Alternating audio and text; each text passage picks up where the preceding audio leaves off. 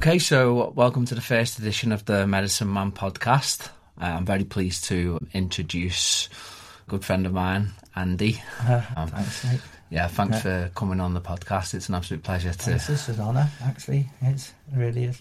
Yeah, to, to have you with us and you know to share your story. Really, you know, throughout this the journey that I've been on, your story's been quite profound, oh, yeah. quite interesting. I think mm. that sharing a little bit about yourself and a little bit yeah. about your journey, I think is going to be something that's going to inspire people. I think it can be really helpful for people that might perhaps be on a similar journey or perhaps even, you know, go through recovery and yeah. trauma and things yeah. like yourself. So, uh, I'd like to just introduce yourself for, for the for the people listening. Yeah, hi, I, um, my name's Andy, and um, I'm I'm in recovery at the moment, and uh, yeah, um, it's, it's been a bit of a life changing a few years um, since I met uh, Lewis here. Like he knows uh, my my story, and um, I was just hoping that my story out there could help a few other people in the same predicament, and there's a way out of this uh, way out of the life. You know, I mean, that I was leading at the time, which has completely changed at the moment. Like, yes. So, starting from like the beginning of your journey, can you tell us a little bit about your life and sort of what led you down the path that you did? Uh, um, it was at, at, a young age. I was like, I, I went to, I was, I was born in Liverpool, in around this area. Like, my, my dad's from, from the docks and everything. Um, my mum was from Glasgow. Um, my, my, my upbringing was it, was it wasn't too bad really. It was like it was it was it was bad as uh, there was a lot of things went on in early in in, in uh, my life that was like traumatic and things like. That. But uh, I was always I was always felt outside of life. You know, it was I was there was I wasn't. Uh, I was always trying to be someone else. You know, I've tried to fit in after I was trying to find acceptance every, everywhere I went, you know what I mean? Or to, and that didn't matter if I was playing up or wherever. That that started at an early age, you know. Um, I started picking up other things like then. I didn't really go to school that much, you know. what I mean, I, st- I still struggle at the moment, like with like reading and writing, you know. Uh, but I did, I done my exams and everything like that. Uh, um, recently, you know, sort of um, since I've become in, into recovery. But um, yeah, so I, I, I my, first, my, my first um, sort of um, dabbling.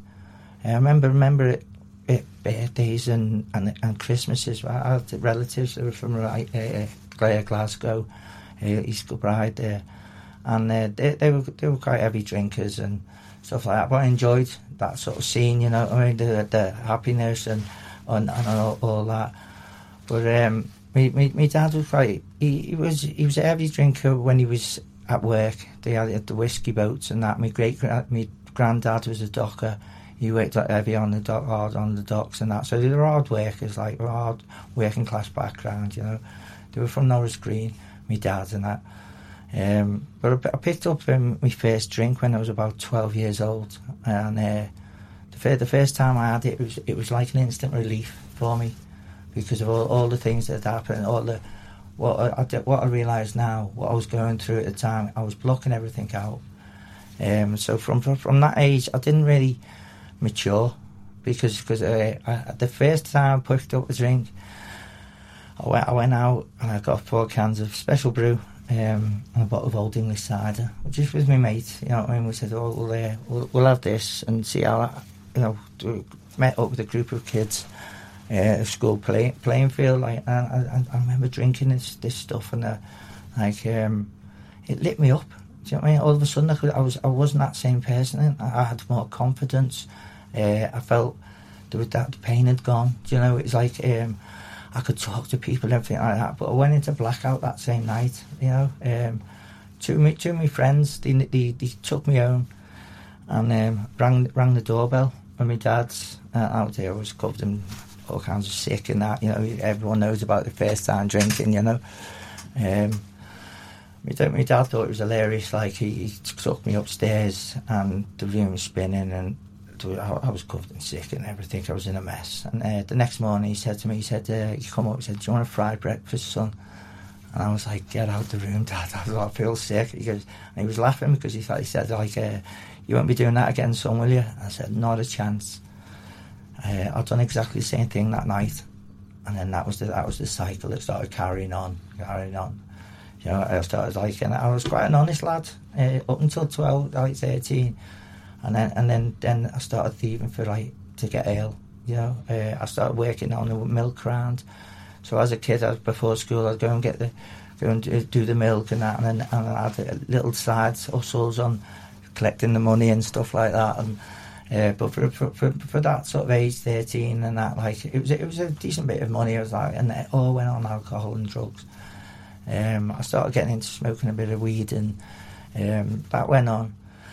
Um, by the time I got to about fifteen, now um, this uh, me drinking and everything else. It was mainly weekends. It was like, but it was creeping in during the week. I was drinking instead of going to school, drinking, taking drugs, taking bunking off, stuff like that. But you know, a lot of kids do done that, so I didn't see any difference. I just like to have a laugh.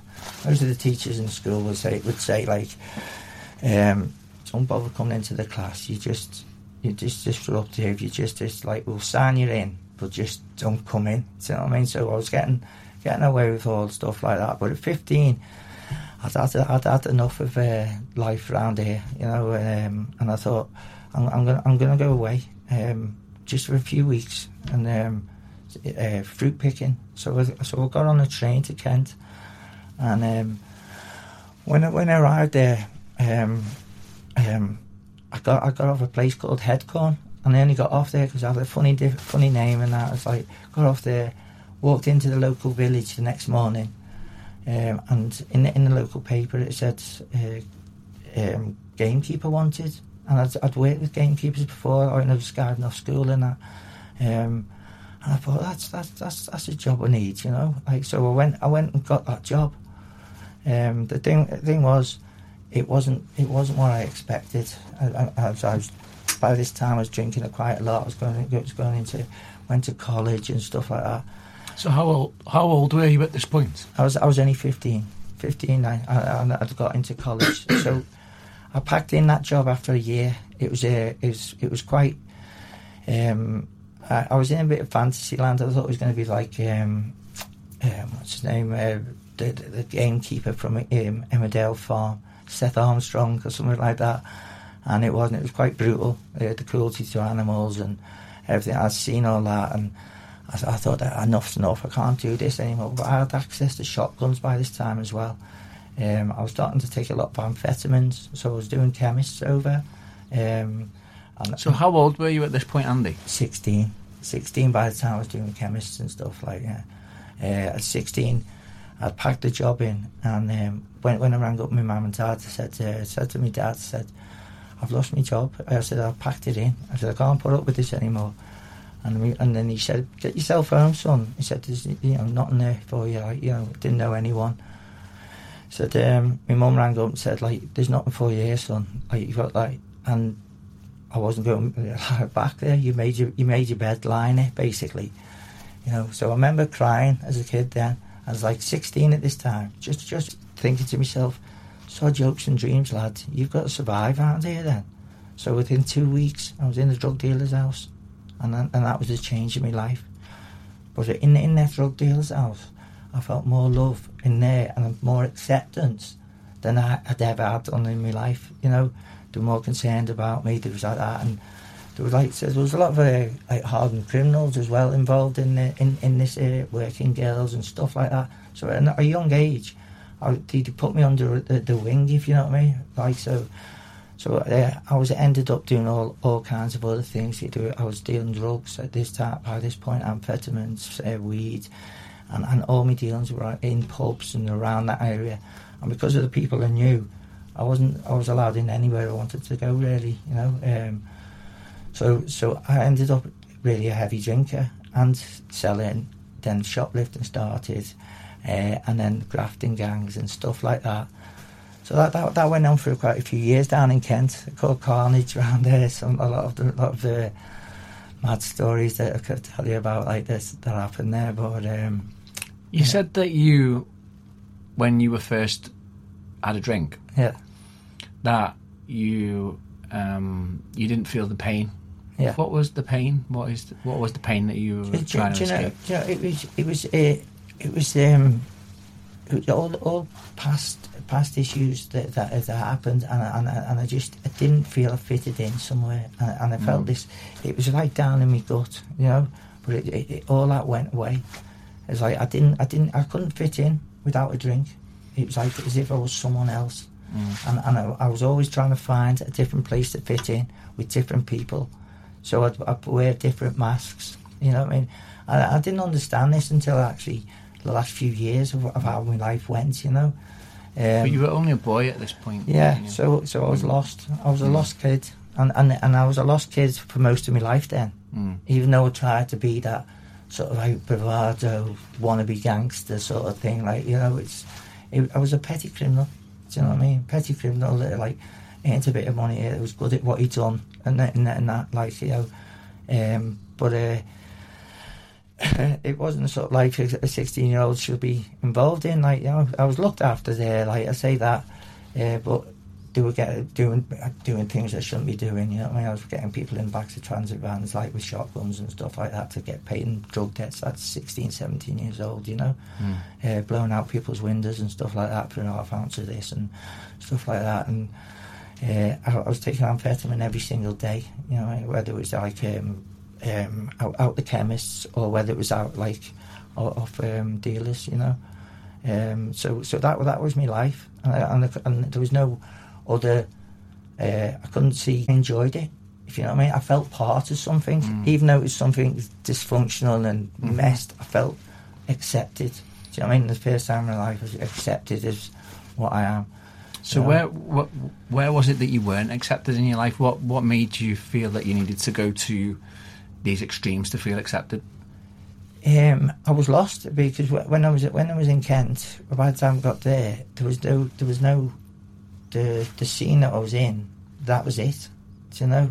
Uh, there was not, not like I, I suppose I put it like, but at, at a young age, you stayed where you were familiar. Mm. You know what I mean? You, you stayed where you felt comfortable, and then that went on. I felt more comfortable in in dealers' houses or crack. hou- eh, Eventually, Mm. it led up to like crack houses and stuff like that. You know, and I felt uh, like familiarity and felt comfortable in places like that.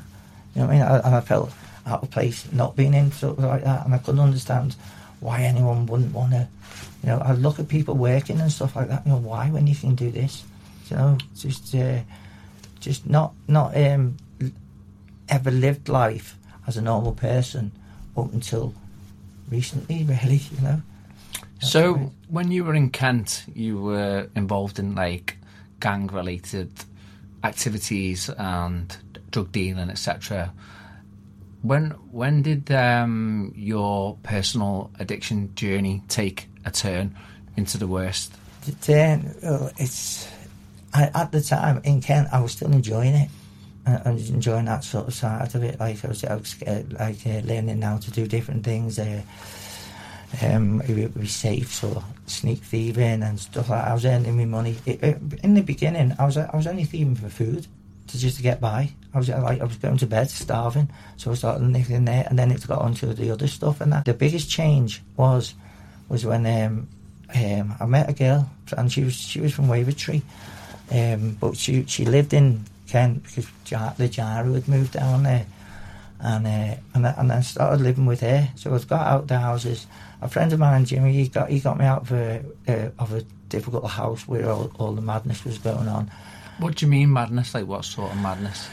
dealing and every day like grafters coming in, in burglars, you know, like selling stuff, this everything, you know, all all this going on, like in working girls, so everything, you know. Um, and and he, he he got me out of there, and in in the end, I met a girl um, from Waversham, and we we got a place. I was still still going in. By this time, judicial ju- ju- judicial system had kicked in. I was getting caught for different things, and like I was put on probation, and and then that constant probation went on for the rest of my life. That you know, I was either, I was always in the judicial system. Um, but when when I met this girl, like her dad was a bricklayer, and um, she she was at university in Kent, in in, in Canterbury. So uh, anyway, after after after a while, she said, uh, I, I want to do a gap year. She seen how me drinking and me drug was doing, but it was like, that's what I do, did. So uh, you have to either accept it or not, you know what I mean? And I couldn't see, you know, any other way. And she, we'd done a gap year. She, she wanted to do a gap year. So I said, well, we'll, we'll, um, we'll go and travel, go travelling for a year and then you do some fruit picking. I said, maybe I can get off the drugs and stuff like that, you know what I mean? So the first place we went to was Amsterdam, right? Which is not the best place to go to to get off drugs, you know, as you know. Within two weeks anyway, there is like, um, she, she's, she'd left. She'd seen how mad I was, like, uh, with, with everything. And everything was on the table then. Like, and then that was, that was the turning point for my addiction. Because me, me drinking, my drug taking was like full force then. Mm-hmm. You know what I mean? And within a couple of weeks, I had my own dealers, like, and I was selling stuff again. Then, then, then I realised that the Dutch people are quite honest people, and stuff was there for the taking. If you know what I mean, it was like, uh, so, so Stuff like what? stuff. It could have been from safes to uh, for, from uh, it just only shoplifter stuff, Rolexes. It could be it could be gold. It could be any, any, anything. But in the beginning, it was alcohol because they had crates of lager outside all the shops and that. And I thought, like, and at, at middle of the night, people would just be walking past. And I thought, there, there must be something wrong here. Do you know what I mean? Like, so I didn't take any for a few days. Then I realised it was just dead honest. So it was like, so that was it. Like, like all the gloves were off then, you know, like, uh, and then that's when it took, took everything took a turn for the worse. And stay, I ended up staying there for twelve years, like in in uh, Amsterdam. I got into. So how old were you at this point? I was twenty then, when I, when I moved to Amsterdam. So you stayed there till you were 32. 32, 30, yeah, 32, 33, yeah. Yeah. Yeah, must have been like, so that's, because I've been back here since 2003. And uh, that, that's a, story in itself, like how I got back. And yeah, but when, when I got over there, it was, yeah, it was, I fitted in perfect. It was a perfect place for me, you know I mean? Alcohol had to be 5%, and drugs were legal nearly, you know what I mean? So it was, uh, I thought I was in heaven, you know what I mean? And things were just like for the taking, you know? In what? In the taking, so so as in like for shoplifting. for shoplifting, for grafting, for all that, and uh, dealing and uh, everything. It was just, uh, and, and like every, everyone, everyone that knows me from Ireland always used to say, like, Andy, what? So you've been here 10 years, you still think you're on holiday. Do you know what I mean? And it's like, because I never sort of grew up, I just I was in that mentality. Then, then uh, other substances were coming into play by this time, like the um, heroin, heroin, I got into heroin. Um, that was So when what, what sort of time frame was this then? Like, Was this like in the eighties? This was yeah in the eighty. It about, must have been about eighty five, something like eighty. Oh no, no. By the time I got to uh, Holland, it must have been about 88, 89. Yeah, it was just when the rave scene started. Yeah. and I, and, and I was loving that. Do you know what I mean? I went to first raves and that, and in, uh, I think it was in Rotterdam. uh, um, well, no, the first rave was went to was in was in London in Astoria. It was in like the, in um, late eighties, and, and I loved it. You know, and I popped my first E, I thought this, I found a solution to everything. You know what I mean? This is my life, and, uh, and I still like raving today. Actually, but that's uh, one of them.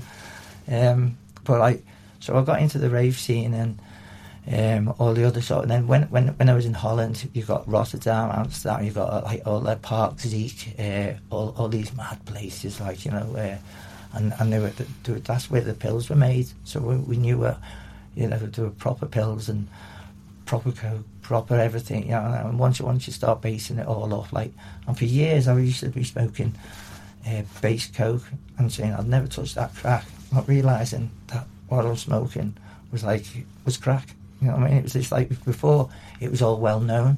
You know when it all first uh, kicked off in the nineties, wasn't it? You know, and uh, that's that sort of sent me down a completely different path. Then So what is the difference between base coke and crack? What is, there's nothing, absolutely nothing, but it's just, just wording. It's like uh, you, you you just mix it up exactly the same, but like um, when when when we were first over there, saying oh you just base your coke up and that, so I was trying that. Uh, it wasn't until later on then when, when came back here and then people were serving it up. It's like you know it was, it was crack. See, I used to see it in the papers like saying crack epidemic and stuff like that. And I think like oh, I wouldn't touch that stuff as I'm smoking away. You know what I mean? The, the purest form. You know what I mean? So it was, it was, and that.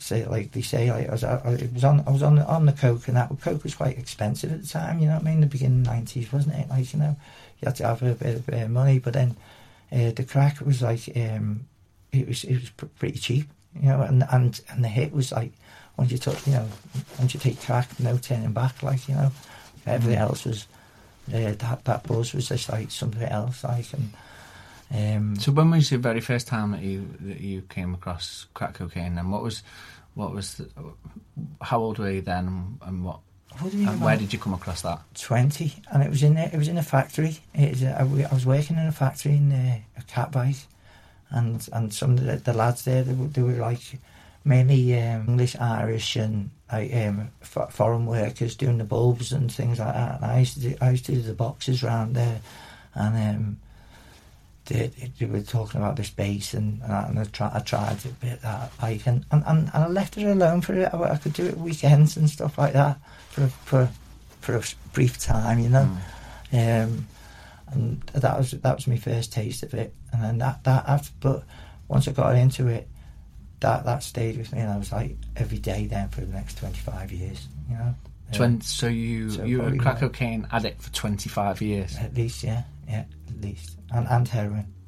Right. So was that at the same time? Was it the Yeah, heroin? I, I, I like I couldn't I couldn't take crack without heroin. Right. Yeah, it's just it's like um even To come down. to- yeah, because it was just too much. It's like I've, I, I mean, obviously I've done it, like you know, what I mean, Mm. but that that paranoia and that crap. If you haven't got anything to come down off it, like it's horrible. You know Mm. what I mean? It's like, Mm. and, and at the same time, I was drinking copious amounts as well. Mm. You know, so it was, it was it affecting me both mentally and physically, and you know, and, and that craving then that escalated to everything else. I needed so much money to keep that habit going. You know what I Mm. mean? You're talking, you know, I mean, at least two hundred pounds a day, and then some days thousands of pounds. You know what I mean? And whatever I had, it would go. So how long did it progress from like a weekend thing to a daily habit?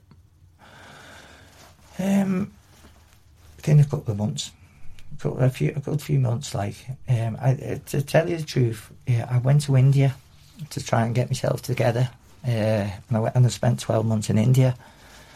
Um, when I went to, uh, I went to India, and then I didn't, I didn't find myself. As that some people go to find themselves. I found heroin, like, and, and it was cheap. It was like like a pound, two pound a gram, and it was the purest stuff you could get. Like, and and then and then so I went by the time after twelve months in India, where I ended up on the streets in in Delhi, no money, um, and and having to use conning tourists and stuff like that to, to to even get a flight back to Amsterdam. So um, I'd lost it. I lost. I spent it all on, on gear and everything. Even though it was so cheap, it's like. And, and so by the time I came back, I had a raging heroin habit. So Mm, that was before or after the crack? Um, I dabbled before dabbled that. I yeah. dabbled and, and with heroin. Do you know Mm. what I mean? But it wasn't a problem until I Mm. came back from there, and then uh, it was a daily thing. Then, So did, Yeah. had it become daily while you were in, in India? yeah, yeah. Mm. And then and then when I came back, I came back a mess. Pretty messed So what was your intention for going to India in the first place to try and... Just try and find myself, yourself. and that, yeah.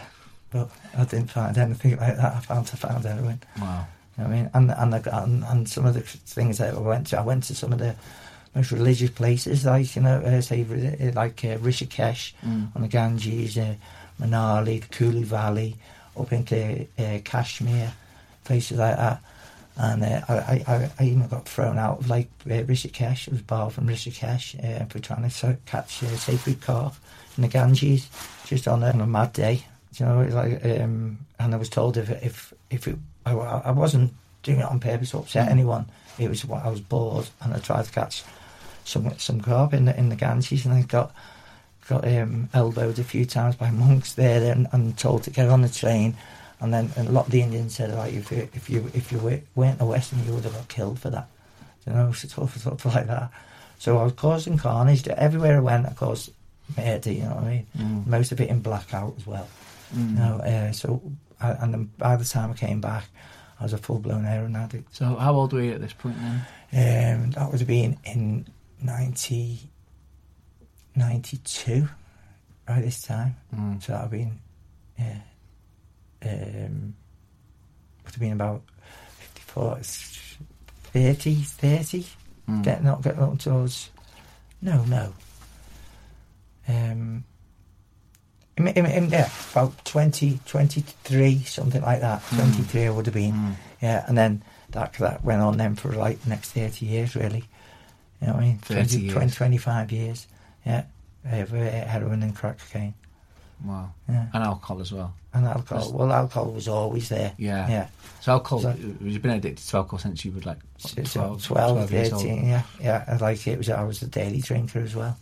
You know what I mean? I drank it every day. And I didn't, I I actually didn't think that was the problem. Mm. Do you know what I mean? Because of all the other stuff, I was still, like, I mean, even when I was on there and crack, I was still taking a lot of amphetamines, Mm. uh, taking copious amounts of pills. Because uh, I started travelling with people like Spiral Tribe and um, that they were, do, they were doing raves in like Leiden, um, where, where, where I was based in Leiden, Mm. a place called Leiden. And um, they were doing gigs in Amsterdam on, in the squats, and I was li- that's where I was living in squats.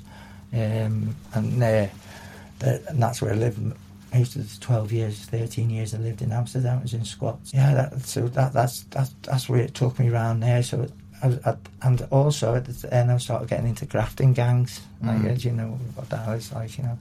Like uh, doing robberies and things like that. Oh, yeah, all kinds. Yeah.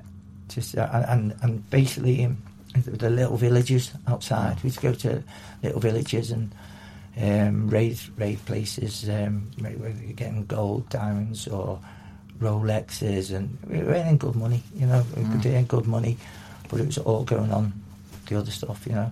So And it was the, like- the grafting gangs consisted of you and, and who else?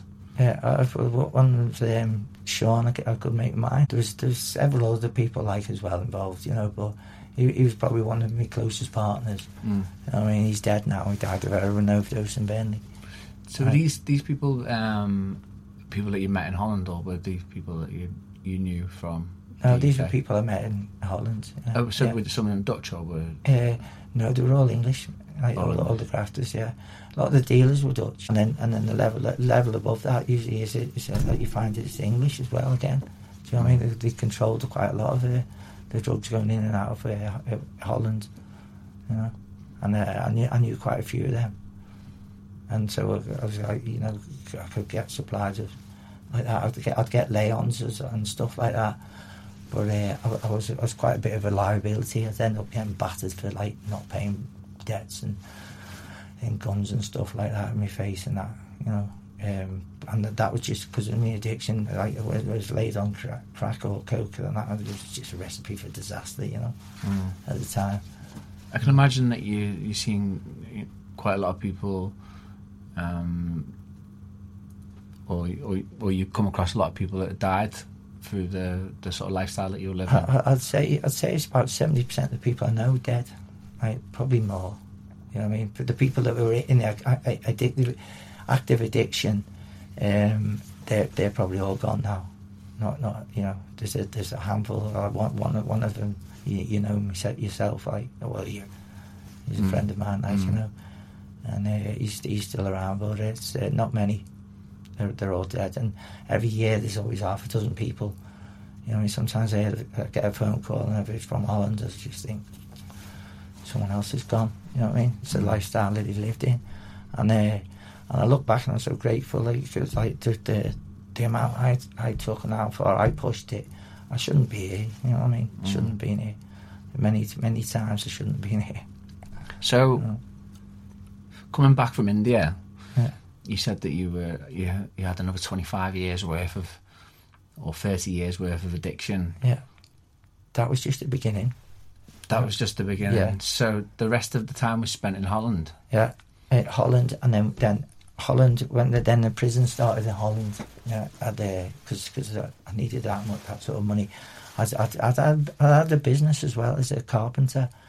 Um, I started, doing shutting joinery, and um, and that, that that that was a disaster in the end. You know, it was like it was like more of a cover up for what I was doing anyway. You know, Mm. and um, that all fell through because of all the, all the other stuff I was doing, like car crashes. There was um, different violent events, and, and, and I've, I've seen I've seen people actually, you know, who finished off for, for doing things, and you know, and some were tortured and all kinds of stuff. I've been kidnapped three times myself. Do you know what I mean? Wow. In, in, in, in that period. Was that in Holland? Uh, twice in Holland and once over here. Or Drug dealers or uh, com- accomplices, accomplices, like, you know, mm. that were after something. and how was that? Hey, it was horrific. Yeah. What happened? And can you explain? Um, well, t- two of them, two of them, I ended up in te- intensive care. Um, the, way, the the worst one, the worst one, I didn't end up in intensive care, but it was it was the most frightening one. It was it was in a, a crack house in in uh, Holland, and a guy he was having a psychotic episode. I didn't realise at the time. He was a friend of mine as well. You know, um, he'd left he'd left the drug dealer's house, and this drug dealer's house. You'd go around there sometimes. There'd be people lying outside there that, that had been thrown out ODing. Uh, a couple of times I've, like, I've helped people uh, and gone back out there, you know, just left to die really, you know what I mean? Like, um, and this this one girl that was in the house, she she um, went over and, and the, the guy, uh, Dave, he, he was he was um, started selling in there. So he had moved. I was working in Eindhoven, so I'd come back, and I, and I went to go and score off him. And there was a load of people coming as the door opened, coming down the stairs. And at the time, I'd been drinking. I didn't get on when people were looking at me, going, "Don't be going up there." And I thought, "He's he's, he's all right." Got up there. He's um, uh, he, he gave he gave me a pipe. He gave me a, uh, gave me a bit of gear, right? And and and every week I used to go there, get get get it off him.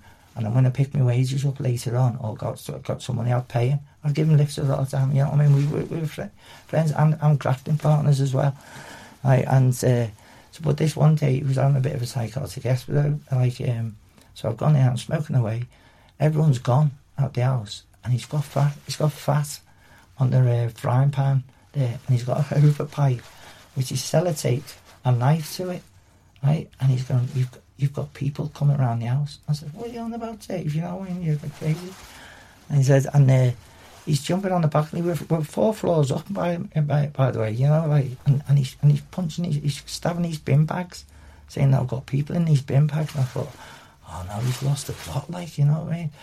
So anyway, he, he started giving me a bit of a and he had a hammer and that, like, and just laid, started laying into me like this, like because he thought I was ripping him off, which I wasn't. Mm. It was just complete in his head. And it, it got to the point he sat there and he's and he had this uh, this uh, boiling fat, so I couldn't get out the door because he sat there and every twenty minutes or something like that, he'd, he'd suddenly get he'd suddenly have a go like that and start sticking me with this knife, you know, like just trying to have me. Uh, in in the end, he had it he had, his, he had it right by my eye, and and and I'd had so much of it. Like I just said, Dave, just go and do it, mate. Just do it. I can't, you know. I thought I thought I was dead that day. And uh, I remember he, he, locked, he locked me in the room and, and I couldn't get over the balcony or anything like that. And I fell asleep. And in the morning, he was fine. Do you know what I mean? So I, I had a few like cartoon bumps and some like a few broken ribs and everything like that. And he just everything changed person, so we just managed to get out of there. You know what I mean? So that was like probably the worst sort of like experience that I, I, I honestly thought I was dying. I was going to get, Wow. get killed that day. You know what I mean? But there's, uh, there's been many occasions I didn't think I was going to get through the day. What I Wow. mean? Because of events that were happening around me. So was this like a like a daily occurrence? Or was it like things that were like It was like nature of the beast, really. Yeah. I suppose you could call it, yeah. yeah? So I can imagine that like all of this lifestyle that you were living took a toll on your physical health. Oh, yeah. So can you share about like how yeah how your physical health was affected by all this? Well, well at, at, the time, um, I'd, I'd had alcohol fits. I'd had, I'd had several overdoses, um, and after after I'd done a, quite a few prison sentences in Holland, I came back to England, and, and I got I got out of. Um, you know the story of what happened. It's like I got, I got I got arrested, and and I was going going on my way to prison. I had to go for an interview at another prison, um, which was like underground, and uh, I, I, I escaped from there. Like, and me and my girlfriend managed to get back to England. Right, and that was like in 2003. So you Uh, escaped from prison. Yeah, in Holland. It was, it wasn't that. The, it, was, it, it, was in the the lad, which has got like a little prison underneath it. And I was, I was, I'd been taken there for an interview, and the woman that was supposed to be in, well, well, it was interviewed me was that pissed off that she couldn't get me for all these years. She locked me in a cell, right? She locked me the cell, and she's shouting and screaming and something like that. And she shut the door, but she shut it so hard it clicked back, right? And this is in the interview rooms. The interview rooms are all down there. And I just I just went to sleep for a couple of hours. And when I got up, I went to knock on the door, like like uh, because um, uh, somebody melted the buzzer with a lighter or something like that. So I knocked on the door. It's open. Oh my god! Like so, I grabbed my trainers, looked down. There's police everywhere. But like, there's a lot of them were plain clothes as well. Like you know, because and uh, I took uh, um, uh, plain clothes. Like you know, and they used to dress like druggies and mm. even had brown on the teeth because they had blockers. You'd, you'd, be, be smoking gear with you. You know what I mean? And, and it's brown on the teeth. But we wouldn't be doing nothing to them because they had the blocker in them. Do you know what I mean? So it was like, uh, I, I grabbed me grabbed my shoes and I thought I'm gonna just gonna I'm gonna get nicked anyway. You know what I mean? So I might as well give it a go. Left my coat there, started walking down, and then people walking past me and they're not batting an eyelid. So I thought, just keep my head down. Got to the door, and it was a combination lock. And he's on there. There's a Dutch co- uh, biker copper come over. I thought, well, this it. I'm nicked on that. Like, and he started talking to me in Dutch, like, saying, oh, I was Friday. And I said, oh, you're younger, yeah. And I said, I don't get it. And, and he's pressed it, he's put the combination, opened the door, started talking to someone else, and just let, and that was out. And that was it, gone. So I, and then I managed to get back to England, me and my girlfriend. So we arrived back in England um, in 2003, and Jenny, and she was pregnant. She, like, um, um, we didn't know at the time, but she was pregnant like, like when, you know, when we arrived here. Like, so I've come back, and I had to stay at my mum and dad's. So it was like they hadn't seen for years. You know what I mean? They said I'd seen me odd the odd Christmas and stuff like that, and uh, so I've turned up a complete mess. Like, and and all the, all the lads from school they hadn't known me since I was fifteen. So they just seen me disappear. I went for two weeks away and never came back. You know what I mean? And so so uh, when when I came back, I thought, oh, that's I'm all right now. You know what I mean? I don't, you know, I, I had this prescription. I was on, I was on methadone. I was, I was on tranquilizers. I was on Valium. I was on uh, um, all kinds of different uh, things like oxazepam and and and, uh, and I remember I got the doctors over in it, which they were quite a sound in, in, in Haarlem. It was like uh, to send over a prescription, and he sent it over to my local doctor Right, and so I, I, was rattling for two days, you know what I mean? Because I had no script. Right, by the time I got back, but like, they sent it all over. She rang us up and she said, uh, "So there's a problem with your script." And I thought, "Oh no, what's that?" She said, "Just trying to say here, the, like this is for one day." Said, "But it must be for a couple of weeks or something." So I walked in there and she's gone, I've gone, oh no, that's that's a daily thing. I like, yeah, that's right. And she's just looked at me. She said, how, how, how do you stand up? How can you stand up and go to work or anything like that? And I said, well, I'm just used to it, like, you know what I mean? And I was drinking as well on top of it. So they were amazed at, like, that, that, and that addiction as well, on the top as, of drinking as well. You know what I mean? And uh, that's when my physical self, self started getting bad. I started going yellow, you know? Um, mm. After after a few years of being back here, I got um, prison started again. The same sort of behaviours, the same patterns mm. again. You know what I mean? Um, and then, um, yeah, I, I mean, physical health was deteriorating quickly, you know.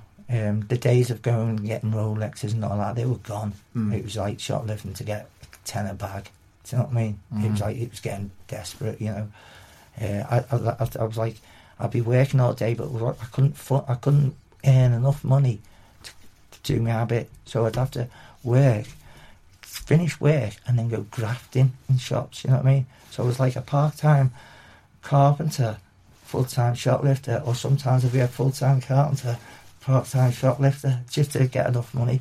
So it was like the prison started again over here, like mm. Walton, Altcourse, and stuff like that. Yeah. So, what was it like for your habit when you were in, in prison? Well, we, we had your script. You had, you had your script. So, so actually, uh, the saddest thing was was like all I could think about every time I got locked up was like getting out and having another drink. There was hooch in there, like, and I'd have parcels passed in, things like that, like, you know, but there's, there's, you can't get enough stuff there to keep a, a, good habit going, like, if you, unless you've got a script in there, you know what I mean? Mm. So, so, so really, I, I used to say I was sober when I was in prison. Uh, that was the only time I was sober, but it wasn't, I was on scripts. So it was like on methadone, tranquilizers and stuff like that, blah, blah, blah. And, uh, And then the same thing had happened as soon as, as soon as I was released from them gates. I'd be on it again. I'd get my discharge grant, swear down, I'm not going to go to, uh, I'm not going to do this again. I'm, just, I'm, I'm, I'm off everything. Before I've even got to the end of the uh, path, I'm on the phone, I'm in the off licence, and I'm back at the house three days later getting binned back by my missus, you know. And I knew that it was happening every time. So you said that in 2003, um, your partner was pregnant. Yeah. so how did that change your life? Um, I had, I had I had some responsibility which I didn't adapt to, and and uh, and sadly I can say that I wasn't there for my son. You know what I mean? And then and them days, like I mean, miss him. She she was in active addiction. At the when we first came back, she drank her quite heavily. Um, but when as soon as Liam was born, she got clean, sober, and then didn't want nothing to do with my lifestyle. Still loved me, but I wasn't allowed right near Liam because of using and the people I was hanging around with, you know. Um, and that, that went on till till quite recently, you know, till till I started this journey that I'm on now.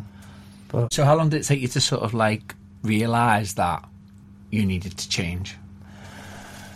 do you know? Do you know what? I, did- I, I, I didn't I didn't get that. I didn't I didn't realise it was I was the problem. I thought drink was the problem. I thought uh, the drugs were the problem. Everything like that. The, the the big changing point was like my uncle, who was a heavy drinker, right, and, uh, and uh, not alcoholic. He was, a, he was a heavy drinker, lovely bloke, like you know what I mean. And he he kept the family together. And he, he came over one one one uh, to to visit me my mum and that. And as soon as he see me, he said, oh, Jesus, Isaac. He said, uh, he, he needs help. Look at him. I look like a Bart Simpson. I look like Bart Simpson, but pregnant. I was only seven and a half stone, but I looked quite fat. It was all water retention. And he says, you've got to um, um, book him for a liver appointment. So uh, they booked, booked us in for a liver appointment. And uh, I can't remember if I actually turned up to that one but they booked us another one. And by this time, I was drinking White Lightning cider. Um, I went every day. All, all, all the other crack, everything, you know what I mean? So, was- I was scraping to try and get by, you know what I mean? Um, I, I got to, I got to the, I got to the, um, the Royal Hospital there, and I had two bottles of White Lightning cider with me. So I walked in. As soon as they see me, they put me onto a trolley, put drips inside me, and put curtains around. I started drinking the White Lightning. Um, the doc, Dr. Richardson, who we're friends with today, he said he's a liver specialist. He's come in, and I could see in his eyes. He's gone, mate. He said he took it. He took it off me. He said you can't be doing this. He said because we're going to throw you out, and you, you're going to die. You'll die, like. So uh, he took that off me. The second bottle, I started drinking the second bottle because I had it there stashed. Security came in by this time, right? Tried to take that off me. I wouldn't let him take it off me. And I could see tears in this doctor's eyes because he had to throw me out the the, uh, the hospital. So, so that night, I crawled down to the um, the penny farthing pub. You know, there, it used to be the penny farthings by there. There's a opposite Lime Street. There's a car park, isn't there? And I slept in that car park that night. The next morning, I went to um, I crawled back up to the hospital, and then the, the again put me on drips and everything, like and I, and I came round about two or three days later. And when I came round, there was a there was a priest by my bedside giving me a last rites. There was my missus, his uh, kid, uh, me, my son, Liam, and um, the doctor saying to me, he said, uh, "Listen, mate," he said, "You've got." He said, He said, "We thought we lost you there, mate." He said, um, "You've got hepatitis. You've got you've got cirrhosis. You've got varices in your esophagus." He said, "They- "If they burst, you're dead." He says, "You've got hepatic cephalology." Hepatology, hepatology which is called like uh, stage three, which is the next one's Korsakoff. So then that that's, that's you gone, mate. and what's that? What is what is that? Um, it's where toxins go to your brain. It's where Okay. the alcohol is like, uh, the, and, and it's, it just starts. It's, it's got nowhere to be released. So it goes into your brain, and it's called wet brain. And that was it was getting that close on it, like. And and I remember, um, I started crying that time, and I haven't cried since the time when I was a kid, about sixteen. And when I when I uh, when I finished that job, that was the first time I showed any sort of emotion. And the maddest thing was, was I wasn't crying because he said um, how ill I was. I was crying because he said I can't drink again. Because he said if you if you drink, take it in my, in my brain. I'm thinking, well, if I get three years out of it, I'll be all right. That's- I'll be all right. Three years, you know what I mean? Two years if I just just you know you, you don't really know what they're talking about and all that. So I'm gambling with my life in my head when my son's there and all that. So uh, there was somebody there from a fellowship that I, I, I joined um, at the same time. Uh, I went to these meetings and all that, and I thought this isn't for me. I can't be doing that. I wasn't listening. I didn't didn't think I had too much of a problem, even though I knew it was it was it was it got me mentally, like you know. And so I started drinking again, started using again. I was still on a prescription all this time. Sorry, uh, I was on a prescription all this time as well. So I was went out there, and I went up. I went back out there for seven years, drinking and using again, and it was the worst seven years of my life. That's when the mental side started kicking in, um, and in that time, I lost um, my my partner, uh, Jenny. She um, she uh, she got diagnosed with cancer. She had to go for blood transfusions, and uh, on and, and after she had the blood transfusion, she feel great. You know what I mean? And if one day she's gone in, I said, her, "Should I pick up Liam?" And he said, um, "No, don't be daft. I've got tubes inside of me. I'll, I'll be back in a few hours. I feel great." Half an hour later, she was dead. He'd moved a clot from a from a leg to a heart. So I had to go go back to me, uh, pick up my son, tell him he'd lost his mum. Looking at his looking at his son, my, my own son that I loved so much, destroyed. And I, and I even said, I, me and you against the world, lad, and I couldn't put it down for him. Within three months, social services took him away, and, I, and uh, I was found underneath the fridge with a bottle of Jack Daniels and a crack pipe, um, and I was I was put on protection order. Okay, so you were found underneath a fridge Yeah, with a bottle of whiskey and uh, and Mhm. and crack pipe. crack pipe. Yeah. So uh, what happened then? Well, then, then the social services took took him away. Um, my, my sister stepped in, and she she looked after him. Um, her and her partner's daughter um, in in Ainsdale. There, uh, I wasn't allowed to see him for uh, if I'd been using or drinking. Uh, breathalyzers. Uh, if I'd been breathalyzed, I couldn't see him. So it's like me just drinking and then and taking it, it's just gone complete out of control. And I was I was I was I was a death drinker then. I, did that- all I wanted to do was just drink drink myself to death. I was going in and out of hospital by this time. The same the same the same um, doctor I was talking about before. Uh, by this time, he wouldn't even come to see me because he used to say to people like, "said, oh, the last time we'll see him," because um, it, it did get me a little bit better. They would have to drain drain me because the fluids were going into my stomach that bad. Like, uh, and every time they told me like, uh, you, you you can't you can't drink anymore. You're gonna die. I'd pull myself out the drips. I'd go over the old fort. Sorry, can I just stop it and we'll go through that again? Sorry, it's just That's okay. it's just because uh, I'm not sure if I set the mic. To talk to you in this. It's fine, I've got it. Yeah, You got it? it's fine. So we'll just carry on. I'll just edit that out. Do you want me to start from crack pipe under the? So I'll say yeah. yeah, yeah.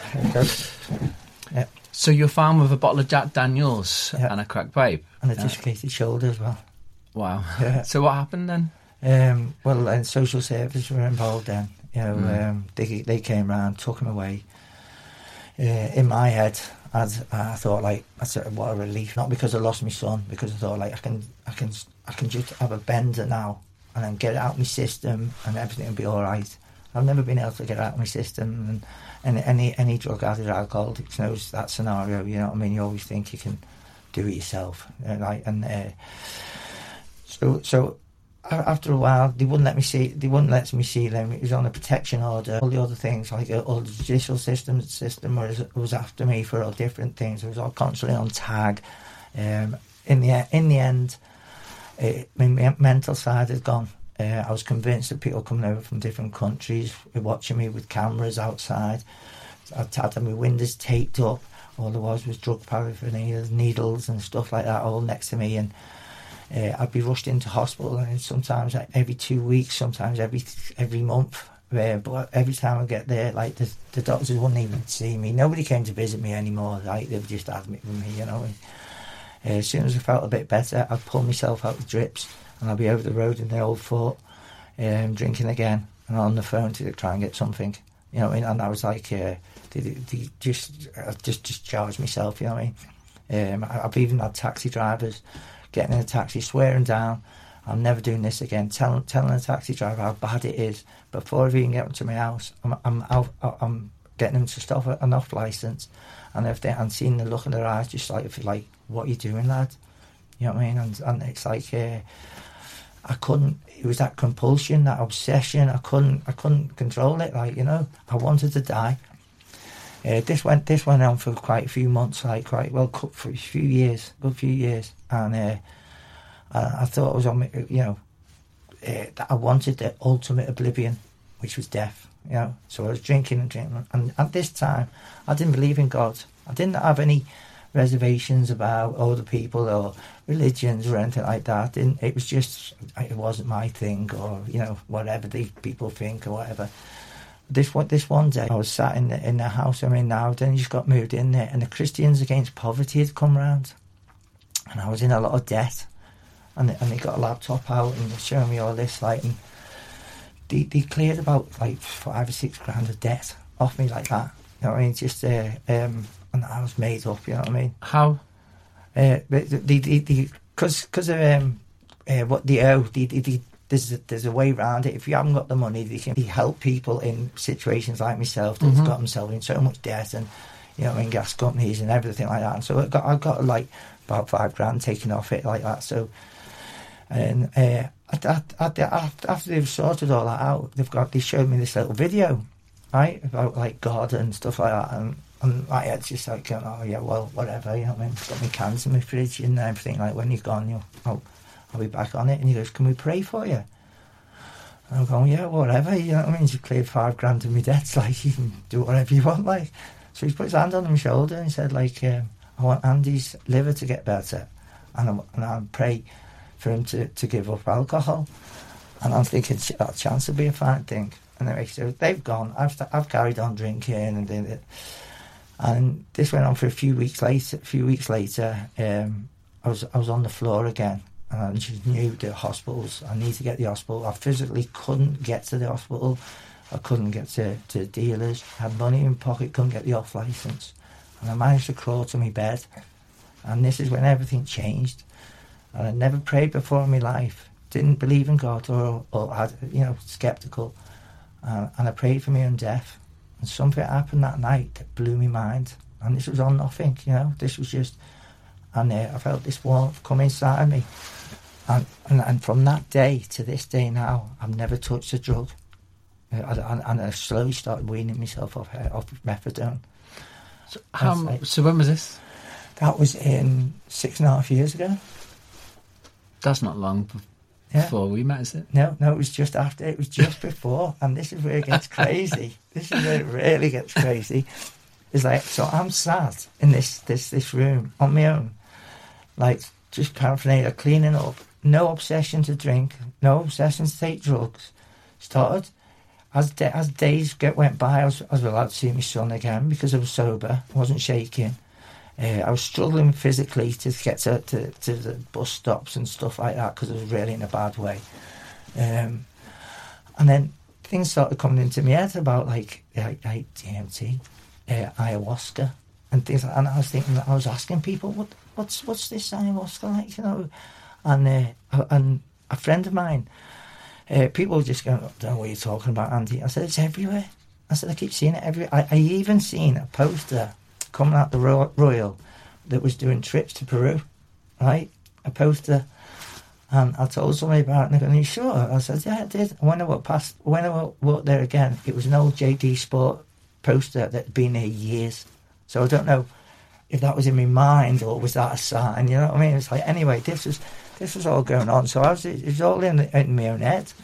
You know, and I think, like, well, I was looking it up and things like that. And, and uh, a, a guy um, that was there the first time when I come around with the priest there, he picked up a drink and somebody rang us up and said, Andy, can you go around and help this lad, Bill? Like, he said, picked up a drink. I thought, he's, he's, uh, he's been 10 years sober, that lad, you know? So, so I went there and seen this lad, uh, this bloke destroyed. He, he- he's got a lovely house, big house, and everything. like that. and, and I've got his, a car he gave me outside there, like uh, for helping him.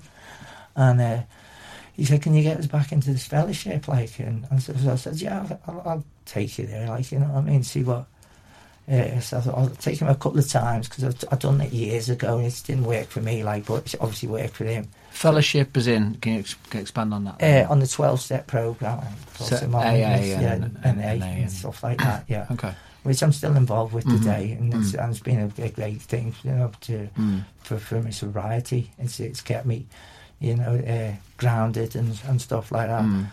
Um, uh, and but when I seen him, he was destroyed, and I thought, what chance have I got?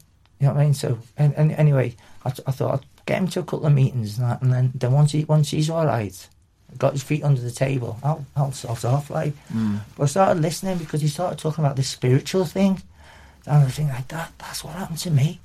Do you know, because I, Mm. every, every now and again I'd hear somebody talk about me. They prayed and it felt this, and, and so I was getting it because I was confused. Mm. Do you know, but I was getting all these down like, messages of like uh, uh, plant medicines and all this. So I was looking it up. Nobody, I hadn't really told anyone at all. And I seen a comment. Um, um, it, it came up for a, a retreat, and, and somebody had put on, on, on the retreat said uh, this um, went to one of yours, came out more traumatized, and then did this, better treats somewhere else.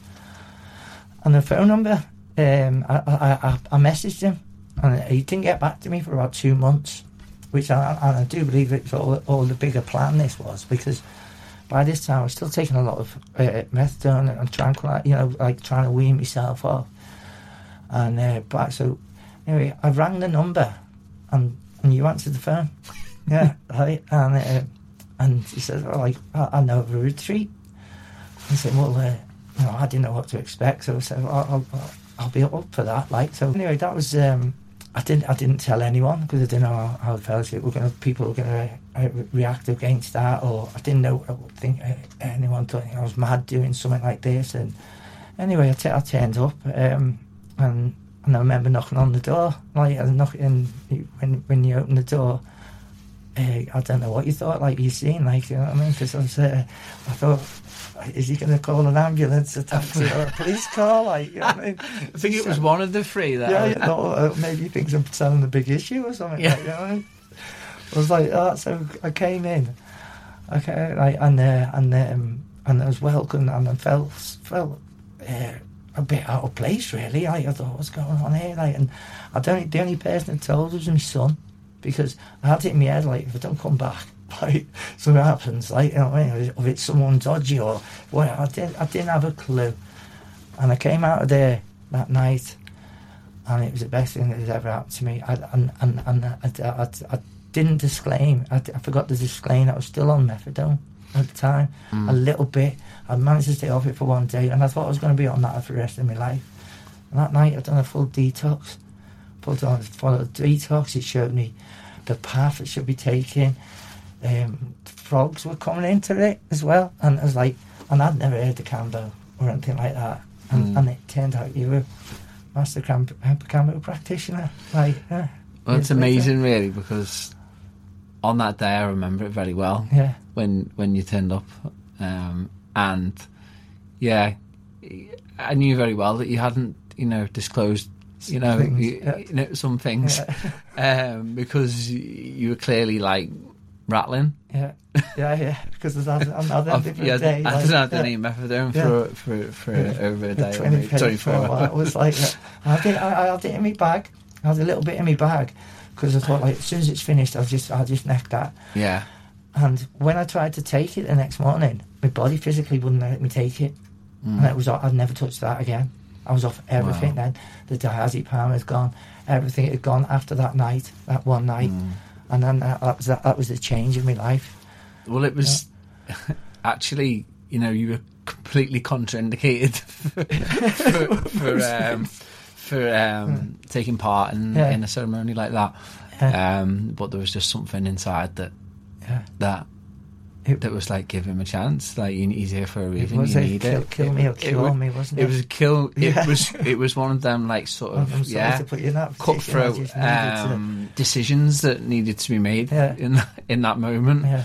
And I just remember making that decision. You I'm, know, God, I'm so glad you did because I'm- honestly don't think I'd be here. Do you know, like, I'm going to say this to you now, but, like, do you know what was going through my mind at that time when I made that decision?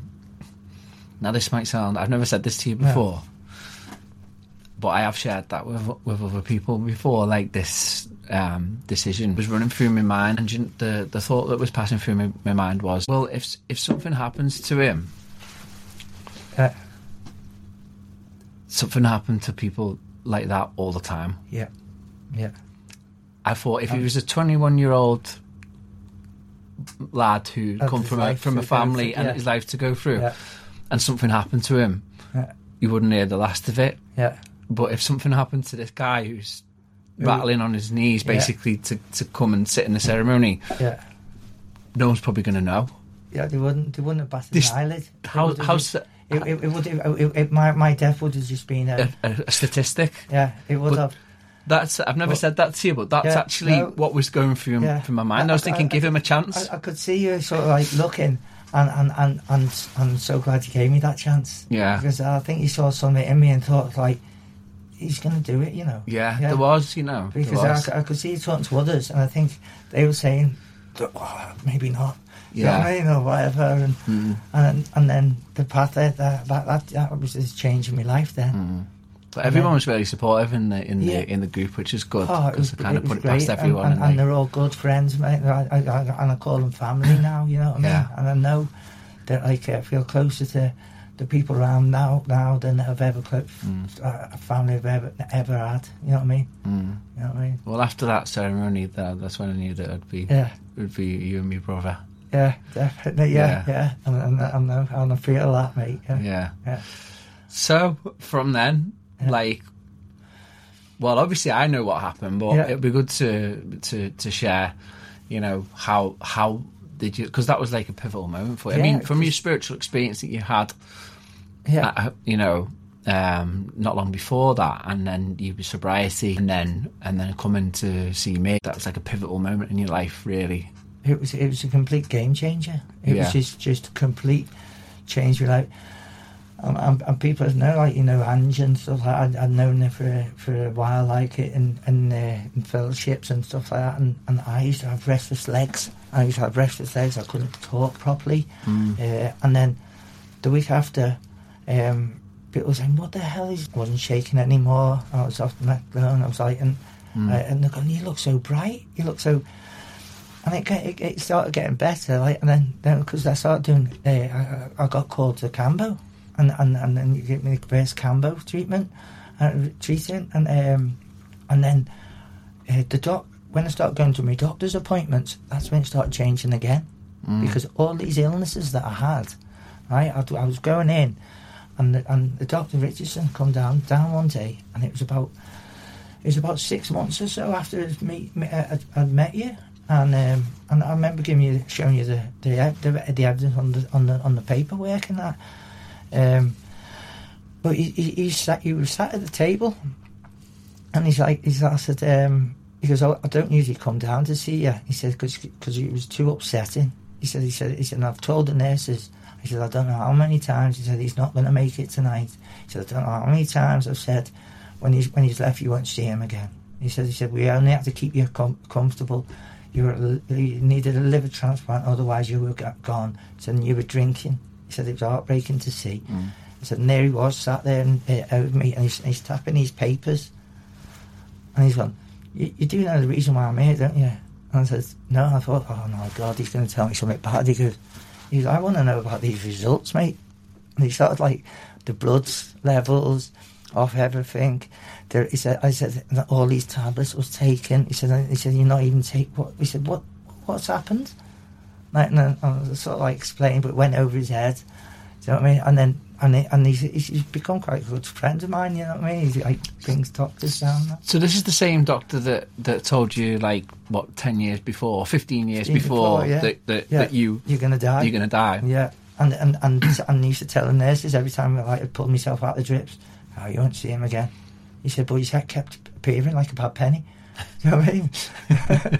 and then and then uh, when he started seeing these results, and then the results started getting better and better Mm. and better, and and, and uh, my health started getting. I've got to go and see my son, and uh, So what was the so what was the what medication and what um, health conditions did you did you have that you you know managed to overcome and and and what was the journey like of Um, of of that um, reduction in medication and healing in yourself? the healing, oh God, it's, it's been a massive impact in my life. I didn't realise how ill I was. Do you know, if we, uh, I was so used to being, so I've got, I'm clear, of- clear of hepatitis. Um, the viruses have gone.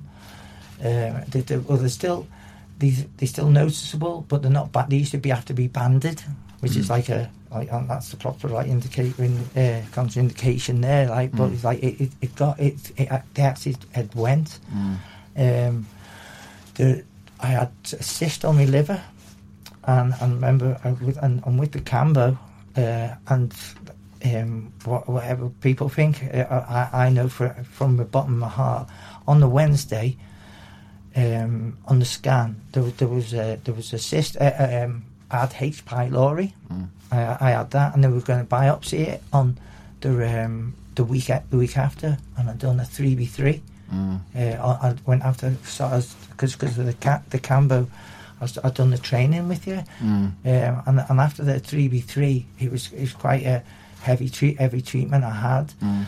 and um, uh, and I'd had the scan. Uh, uh, I had, had uh, the sorry, everything uh, on on the Wednesday, and so on the Sunday I'd done that, and then the Wednesday, they they took the biopsy, had the camera and everything like that, and and then I remember I remember come, uh, looking over at the nurse, and she's gone, he hasn't got H. pylori, and the doctor's saying, well, we haven't treated him yet.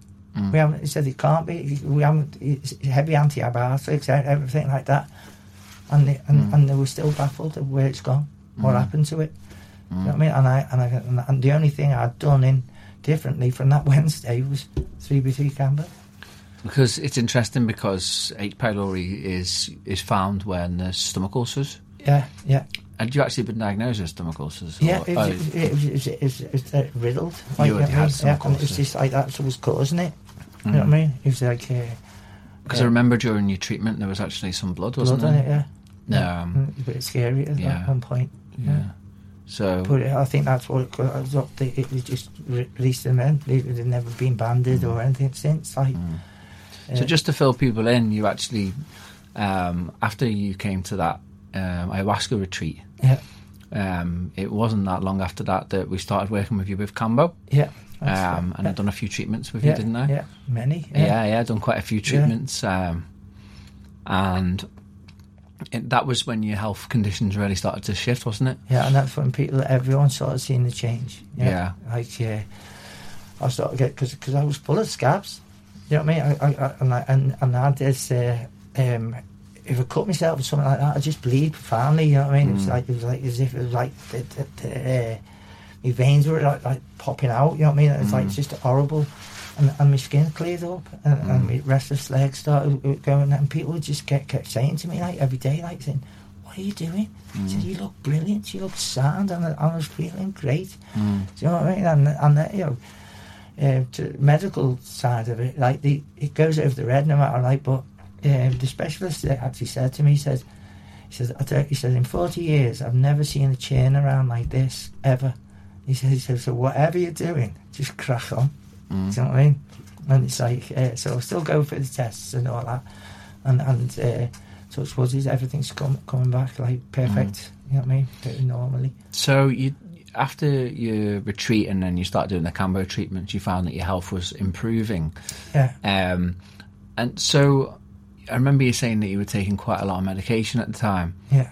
um, for, for multiple different things. And also, you, I remember you showing me the report that you had from Yeah. the hospital of the different conditions, and there was like a couple of pages worth of Yeah. of like health issues, and there, there was a couple, and- a couple of them that says terminal on it as well. yeah, to, yeah, yeah. So it's like uh, they didn't think it was going to make it. It said terminal you had terminal prognosis on your Yeah. on your on, on, records. on your I've got, I've got two of them at home there. Like, Yeah.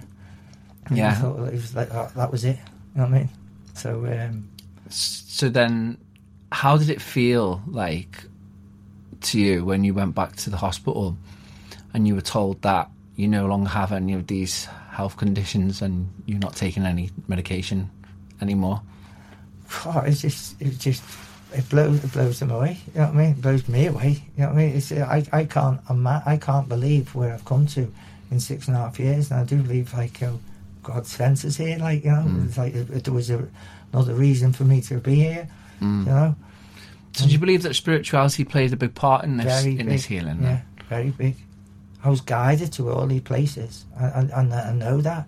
I've got this in the knowing that, like, and and I get the the clarity that I get, yeah, I've, I've, the spirituality side, it, it saved me life. Do you know what I mean? Mm.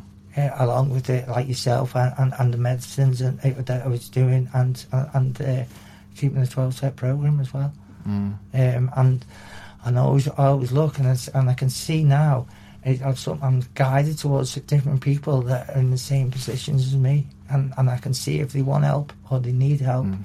and what they need as well, which is which is a blessing. So I think that that's that's my path that I keep going down. How important do you think it is that that people have a path? Very important, yeah. Because if you haven't got a path, you've, you've got no direction, have you? You know what I mean? It's it, and it's sometimes you can veer off that path, and and that path it could take you years to get back onto the right one. Mm. You know what I mean? It took me thirty odd years to get onto any path. You know what I mean? Mm. Along. So you're now a Kambo practitioner, and you're also running meetings Yeah. as well. How how does that improve your life? Oh, it's it's it's uh, it's giving back to what what was like really given to me, you know, and be able to see see uh, see people change. That, that's that's what lights me up, you know, uh, to see people that they're in similar situations as myself, and I and I can, I can relate to every every drug, uh, alcohol scenario, or, or and, and I can see in people's eyes, or, or just the way they talk. If they want it, and if they want it, then I, I, then I'm there to to help. You know what I mean? And I, I never I could have believed that I would be, become a healer. Mm. You know, it's. Uh, I mean, my family think I'm mad. You know what I mean? Some of them like just. Uh, a lot of them are distance themselves from me as well, but that's that's part of life, isn't it? I mean, you've had like quite a journey, haven't you? Yeah. From, you know, 35 years Yeah. of Darkness, Addiction yeah, yeah. Mm, dark- and darkness. Yeah. I mean, we had, don't get me wrong, we had some mad times, great times, but there wasn't. I could, I could honestly say there was there was mad times I can laugh about and all that, like, but I never had peace. Never had peace in my mind. You know what I mean? I never had. I never actually had said, "Oh, that was a nice night last night." You know, it was either bonkers or, you know what I mean, or horrendous. Do you know what I mean? There was no in between. And would you say that you found peace in your life now? Yeah, definitely. Or every day. So I got, I got my son and that, and that you know what I mean? But it's like, but, but mostly, yeah. Mm. Yeah. So when when did you get your son back? Four years ago now. Yeah. Um, we were close on four years, yeah. Mm. He's, he's, uh, he's, he's working now, like, he's, um, he's done an electrical course. He doesn't drink, doesn't smoke, doesn't, he's, he's, uh, goes to the gym. Uh, we've got a, a, a great bond, and uh, and it's just the ripples of what, what I've been doing is, is, is, is, is rubbed off on him Mm. as well, you know. Um, I've, I've got everything I need in my life. It's come back to me, and, Mm. and, and it is a, a life beyond what I could have called my wildest dreams, you know. I couldn't have pictured myself. Somebody told me this six and a half years ago, I would have laughed in the face, you know what I mean? But if I can do it, so, so can anyone, really. That's You know what I amazing. mean? That's it. So it was nearly four years ago the this place opened, and, and you helped me Yeah, to yeah. to uh, we, built quite a good bond Yeah. connection, didn't we, when we were Yeah, working on this project time, here at the Inner Guru. And it all, grew, didn't it? Like Yeah. in the lockdown, like, uh, not nothing was happening, but this was happening, wasn't it? Yeah. Yeah, it was, uh, it was amazing to see, and it's great to just be here as well. Mhm. Do you know what I mean? It's a, it's amazing It's to see. big part of my heart. This place, like, yeah. It's amazing to see how you have grown and and like you know took the path your, your new path seriously and and you're still dedicated to working on yourself and yeah, you know and expanding and growing and helping others and yeah. I, I just think you're a real inspiration. Thanks. And it was well, it was around four years ago that um, some somebody else came into your life. Yeah, like Angeline, yeah, and and uh, yeah, that's uh, icing on the cake. That was like, and um, she's on the same path as myself. yeah, Um, I love her to bits. You know, what I mean, I didn't think I'd ever find love again or anything like that. And she's a Kambo practitioner. You trained her as well, Mm. um, and, and and we've got a great uh, connection there with working with uh, other people and. And, and we're building, we're building up other things like uh, to have circles and uh, for for sharing and because there's, there's other other forms of recovery as well. You know, it's, it's like not a one way path. You know, there's all different things, and and we're trying to figure out uh, different ways of helping. And I and I seem to get drawn to people that that that've heard my story, that've been there, and they, they want they just want a bit of a bit of peace in their life. You know what I mean? That's that's that, that's it. Because like once you once you've had uh, like thirty years of carnage in your head, it's uh, it's like a racing brain. You know, it's like a you know what I mean. Get Mm. rid of all that, like, and you can start living life. You know, because there is. I didn't think there was like, you know, I thought I, I just wanted to die, and, and now I, I wake up and I'm grateful every morning. You know what I mean for what I've got. I've got my dog as well. I do see. I got a car. I got, and and I only passed my test three years ago, four, three and a half years ago, and I've been driving since I was sixteen. You know what I mean? Constantly, drink driving everywhere, no insurance, I and everything. You know, it's all kinds of like things that I'm actually legal now. You know, I don't have to look over my back anymore. You know what I mean? it's amazing. So, if you could give advice to anybody that's going through addiction right now, what what what would what would your advice be? What what what would you say to them people? What what do you think it is that could help someone that's going through something similar to here? That there is a way out. There is a way out, and there is a better life. Because like sometimes you can't see it, and, and, I, and I know once you're once you're in that path, and, it'll only get like darker and darker. Do you know? Um, is is to to seek help, find help, and open up. Tell tell people something you don't want to tell them. Do you know what I mean? Just tell them what your feelings are. I find men is it like uh, like a lot of the work we've done in, in with the mental health and that. That that's that's that's the scariest part. They keep it all inside. I, I know a lot of hard lads out there, and they're destroyed inside. Do you know what I mean? But they won't show it. You know, and uh, and and you, you know we all know where that ends up. You know what I mean? So if, if if I can help one person, that's what gives me my, my uh, joy in life Mm. now. You know what I mean? To see somebody getting well. Mm. You know what I mean? And and and uh, I can at least show them that it can be done. Mm. Do you know what I mean? Because to come from from the, the place where I came from, and there's many, many, many people there, as you see walking out in the streets and that, that are in the same position, and there is a way out, but they can't see it at the time. I Mm. couldn't. Do you know what I mean? And if you could just get that glimmer of hope, Mm. and, and then that light gets bigger, Mm. you know what I mean? And then eventually they'll, they'll, they yeah, but you got to want it. Mm. I mean? Well, it brings me a lot of joy to Yeah. to hear your story and to Thanks. to to be sat here with you now having this conversation. So, Yeah. thank you very much. for- Thanks, for- a lot, like, for for everything, like, nice one. Thank Cheers, you. like this, nice one.